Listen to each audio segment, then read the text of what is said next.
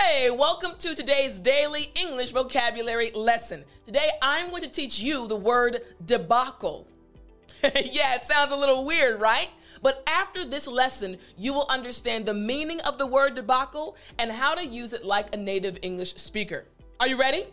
Well, then, I'm teacher Tiffany. Let's jump right in. All right, so we're looking at word number 20. Again, the word is debacle. Excellent. Again, after me, debacle. Great job. Now, I want us to take a look at the last part of the word. Again, the beginning with the d, d, d sound is pretty simple, but at the end of the word, we have three letters together. We have C, L, and E. And what's happening is we have two sounds connected the k sound and the l sound. Now remember, for the k sound, in order to make this sound properly, you want to make sure that when you're saying it, you can feel the air coming out of your mouth. The k. Excellent. You can feel it kind of coming out of your mouth. Again.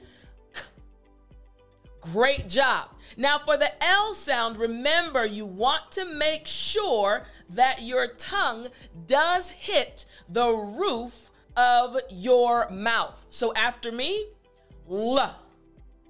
Excellent. Again, L. Great job. So when we have these two sounds together, we get coal. Yes, great job again. Coal.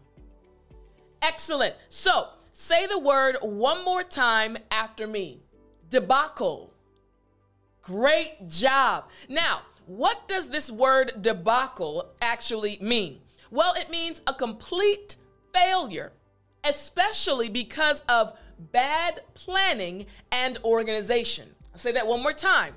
A complete failure, especially because of bad planning and organization.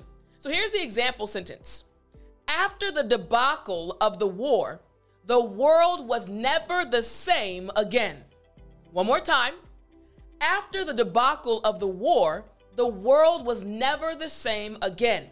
So think about it like this there's a president, and the president decides, hey, we are going to declare war against another country.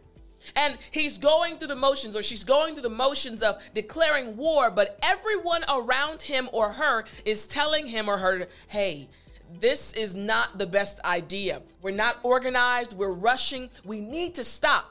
But he or she says, no, I want to declare war right now. And fast forward two months. The war started and the war ended. And the result this individual's country lost the war. The individuals around that person can say, listen, the debacle of the war caused so many problems. You caught it, right? All right, excellent. Now, again, I don't want you to stop studying. Take out your copy of the Daily English Vocabulary Book Number Five ebook. Keep studying. And if you don't have your copy, go to www.studywithtiffany.com and I'll talk to you next time.